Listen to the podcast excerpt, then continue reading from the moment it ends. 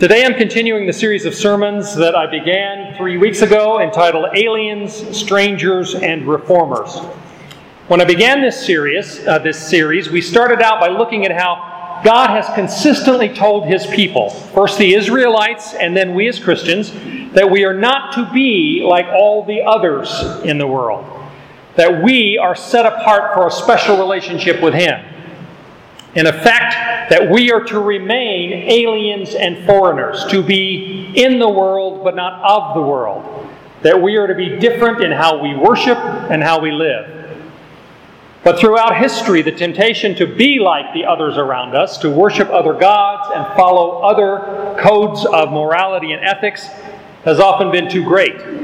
So, over and over, first the Israelites and then we Christians have betrayed God's trust especially in one of two ways either by following after and worshiping other gods, that is, putting other things ahead of God and His will, or by giving into greedy materialism and seeking gain by taking advantage of those who are weaker, especially the poor, the widows, the orphans, and the strangers.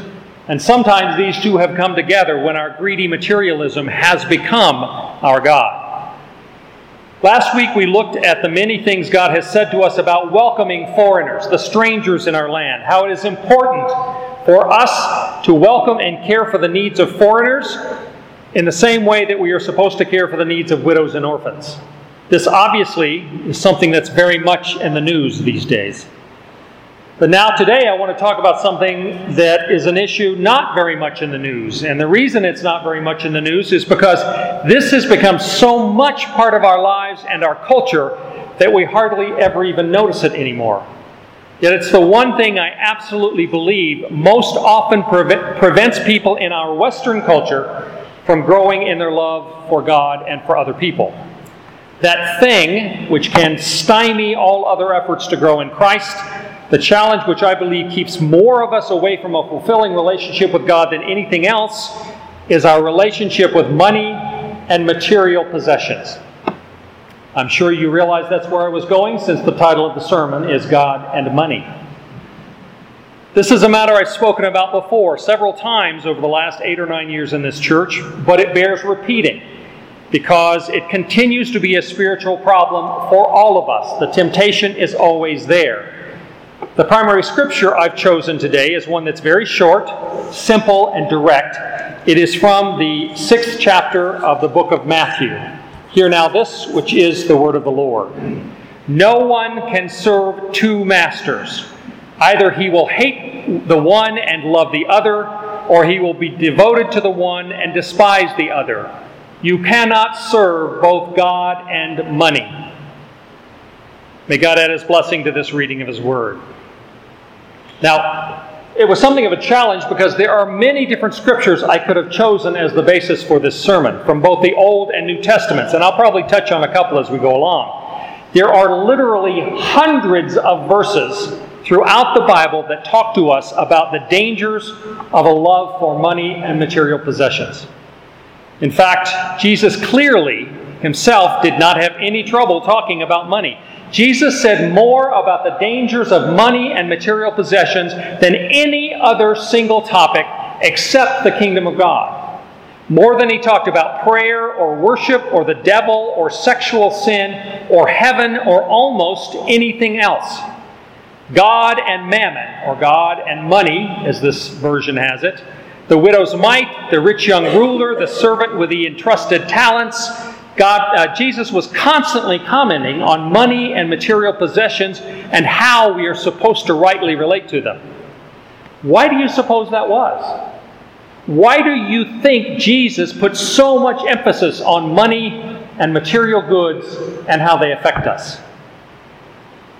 I think very simply it's because Jesus knew that money, especially the desire for wealth and the power that goes along with it, is almost certainly the greatest temptation and most serious spiritual challenge that we face. The relationship with money and material possession keeps more people, I believe, away from God and from a fulfilling relationship with God than any other single thing.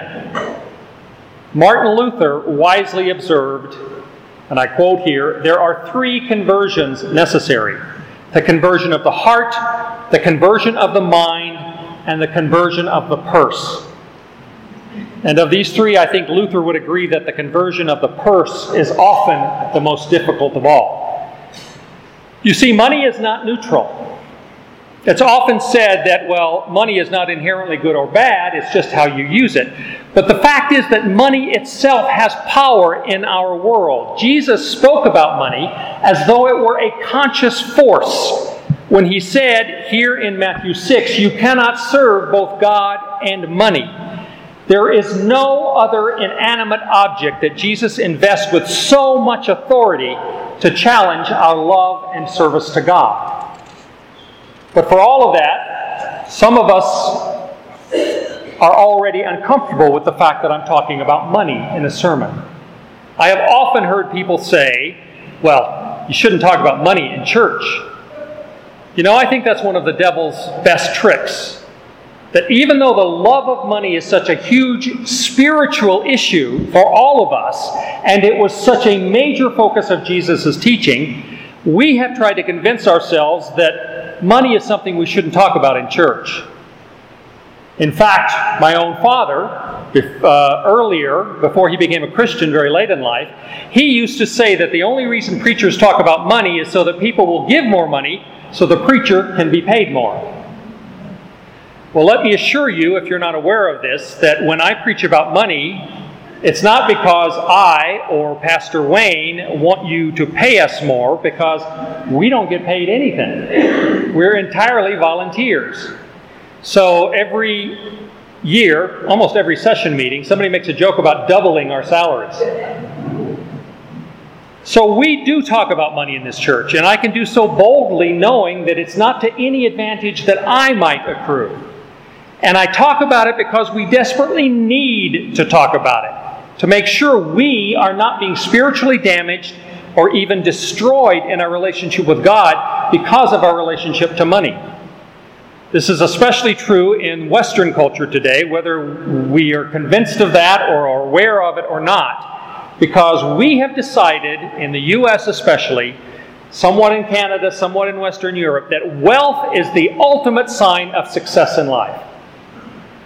Now, why do I say that? If you don't believe it, think about it for a minute.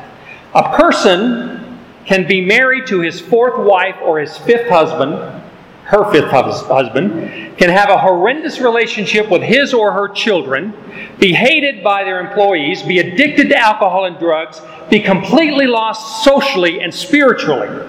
But if they are wealthy and famous, we will still put their pictures on the covers of magazines, we will build memorials to them, and we will try to be like them. Don't you think that we make money the primary criteria for success? We don't even pay attention to those other things when somebody is that wealthy. Our culture counts money and the related fame that comes with money as the ultimate sign of success, even when everything else in a person's life points to complete failure. And we are part of the culture that does that. So we're talking about money and material possessions. I want to bring some basic biblical perspectives for us to better understand money and how it affects us and our spirituality. The first point I want to make, you will have heard me say before, because I've often mentioned it. If you are new to the church, or heaven forbid you weren't paying attention, then uh, I will talk about these things again. The first point I want to make, which may shock you if you haven't heard it, is that as far as money and material possessions go, you don't really own anything. God owns everything, He even owns the people in your life. Your property, your house, your car, your cash, your investments, your spouse, your children, everything belongs to God. God is the owner, and we are simply caretakers. Steward is the word that is used in the Bible. One who cares for the property of an, uh, a, the real owner who is not immediately present. We are the stewards of God's world and His possessions. Scripture is clear in this. Psalm 24 1 says, The earth is the Lord's and everything in it, the world and all who live in it.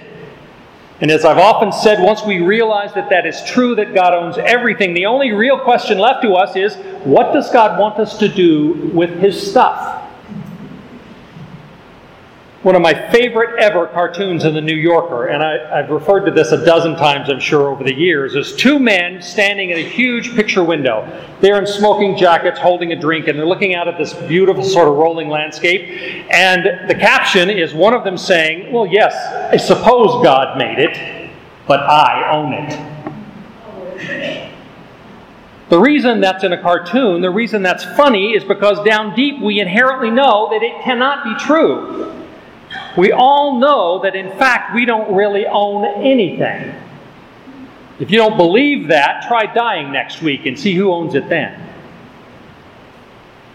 So, our first point is that God owns everything. We actually don't own anything, we are only taking care of it until the true owner decides to take it back, and that is God. The second point I would make is that God has made us caretakers of the stuff in His world for a reason. Actually, for two reasons. The first reason is that God wants us to enjoy our lives. Might be a shock to some people who have a wrong idea about God. God wants us to, to more than just survive, He wants us to be happy. It specifically says in Scripture that He gives us good things for our enjoyment. The Apostle Paul, in writing to his student Timothy in 1 Timothy, the sixth chapter, says this Command those who are rich in this present world not to be arrogant, nor to put their hope in wealth, which is so uncertain, but to put their hope in God, who richly provides us with everything for our enjoyment. God is not stingy. He does not want us just to survive or just get by. He wants us to have a full and enjoyable life. I have often said this is the reason that not all food tastes like oatmeal. God gives us pleasure in the things, even the things that are necessary for our survival, because He wants us to enjoy them. Not to excess, but He wants us to enjoy. Jesus came to earth not just to bring us salvation, but to bring us abundant life. He said, I come that they might have life and have it more abundantly. God wants us to enjoy our lives and the things of His that He has entrusted to our care. That's the first reason. The second reason God has entrusted things to our care is so that we can share them with people in need at the right times. Matthew 6, earlier than this passage I've chosen, uh, verse 24, but in the third and fourth verses of that chapter, says, When you give to the needy, do not let your left hand know what your right hand is doing, so that your giving may be in secret. Two verses later, it says again, When you give to the needy. Do you hear the assumption in that? It's not if you give to the needy, it's when you give to the needy. So, one, God owns everything. Two, He's made us caretakers of His stuff for our enjoyment and to share with others in their time of need. And third, since God already owns everything, He does not need for you to give in order to accomplish His will in the world. We do not have a God that is sitting in His throne in heaven, wringing His hands and saying, Oh, I sure hope those people at Lakeside Presbyterian give this week so that my will can be done on earth. Psalm 50, God says, I have no need of a bull from your stalls or of goats from your pens, for every animal of the forest is mine, and the cattle on a thousand hills. I know every bird in the mountain and every creature of the field are mine. If I were hungry, I would not tell you, for the world is mine and all that is in it. Psalm 50, starting with verse 9. So, why does God want you to give? If He doesn't need you to give? Why should you give? You should give because you need to give. Just as you need to read the Bible and pray and worship and learn of God and fellowship with uh, brothers and sisters and use your God given gifts for service, you need to give back to God from the money and possessions you have entrusted to you in order to be spiritually healthy. You need to do it because money and possessions have great power to affect you spiritually, either positively or negatively.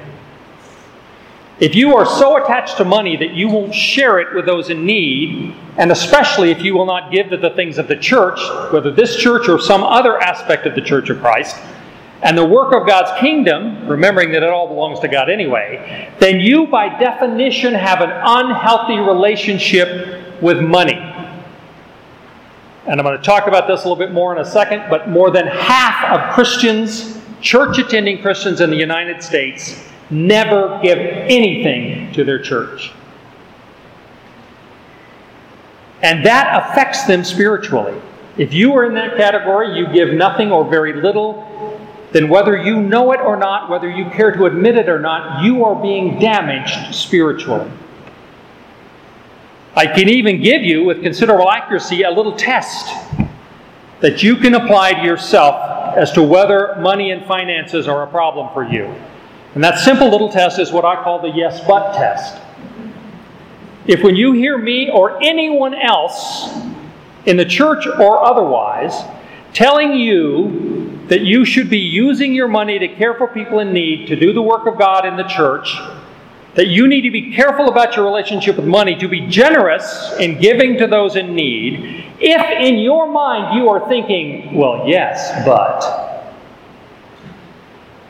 if those people would just go out and get a job, if they didn't waste their money, if they were as responsible as I was, if they had grown up having to work the way I did.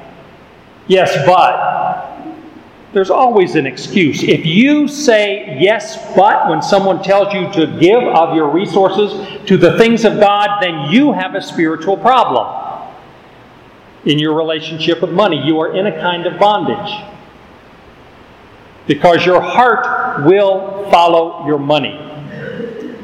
Again, in the same chapter, in Matthew 6, it says, Where your treasure is, there your heart will be also. So, where's your treasure? Are you in bondage to the love of money? If so, you can break that bondage. That is the good news for us today. You can break that bondage simply by beginning to give, by being generous, especially to give back to the things of God contributing to the work of God, to care for his for the need of others, to build up his church on earth. We can break the hold that money and material possessions may have on us. When we give back to God, it becomes a demonstration of our love for God and for other people. It is a critical part of growing our love for God and in our love for others. Now, while my point today is about spiritual ramifications of money and material possessions and of giving or not giving, I would be remiss if I didn't say something about the practical aspects of it. And I've shared these numbers before, and I just mentioned half of American church attending Christians never give anything to their church. That's from Barna Research. This is a there's research to support that. Of those who do give, less than 6% 1 in 15 roughly, tithe, that is, give 10% of their resources, although 17% of them claim that they tithe. To give you some idea what that means in practical terms, and again, I've shared these, these numbers before. The best estimates are that if Christians just in the United States, that doesn't mean I'm letting you Canadians and Mexicans and other folks off, but just in the U.S. as an example, if Christians in the United States would tithe, would give just 10% of their income back to the church to the needs of others over the next 10 to 12 years, there would be more than twice as much money as is needed to stop all starvation, all malnutrition on the entire planet, to provide clean water and sanitation to everyone on earth, and to ensure that every child would get an education. In other words, if Christians just in America were doing even half of what we should be doing financially to give back to the things of God and to people in need, if we were being compassionate and helping others the way God has told us very clearly we should, most of the world's pressing needs could be met in a decade. I don't know about you, but I find that appalling. We have it within our hands as the Church of Jesus Christ to heal to change the world for those who are in need around the world, and we are not willing to do it. It's especially sad because many Christians either don't know or don't care that what they give or don't give to the church has a direct impact on their spiritual well being. But now you do know. So you need to think about do I need to change my relationship with money? Do I need to begin to do more to give to the things of God? To give to the needs of those who are poor in the community? Or else, if you're not going to do that, then stop making a sham of it. Just admit to yourself and to God that you really don't care that He has told us to do this, that you love money and material possessions more than you love God, or the church, which is the body of Christ, or the people who are desperately in need all around us, and just keep the money for yourself as much as possible, at least until you die, and then it goes to somebody else. It's your choice. But remember that the issue is not that God needs your money. He does not. God is doing fine, thank you. And our church, while it has good and responsible ways to use whatever gifts you give, our church doesn't need your money either. And our elders and deacons don't need your money, and I and Carolyn don't need your money. We've never taken it, so obviously we don't need it. You should give for one reason because you need to give. To give back to God and to the things of God through this church and other places so that you can grow in the Lord. So, in summary, how should we act toward our money and material possessions? One, keep it in perspective. Money and possessions are a dangerous, perhaps the most dangerous temptation because they are so acceptable in our culture. Our culture has completely bought into the idea that success is measured in terms of financials. But we Christians need to hold money and material possessions lightly and we need to use them well and never let them control us. Because if we are not careful, we will end up worshiping money and possessions as Jesus warned us here in Matthew 6. You cannot serve both God and money. You need to decide where your treasure is going to be. And remember, you should never love anything that can't love you back. And your money will not love you back, nor your house, nor your car, nor any physical thing. Secondly, remember that everything belongs to God anyway. Develop the spiritual discipline of giving back to the things of God from what He has entrusted to you as the steward of His resources.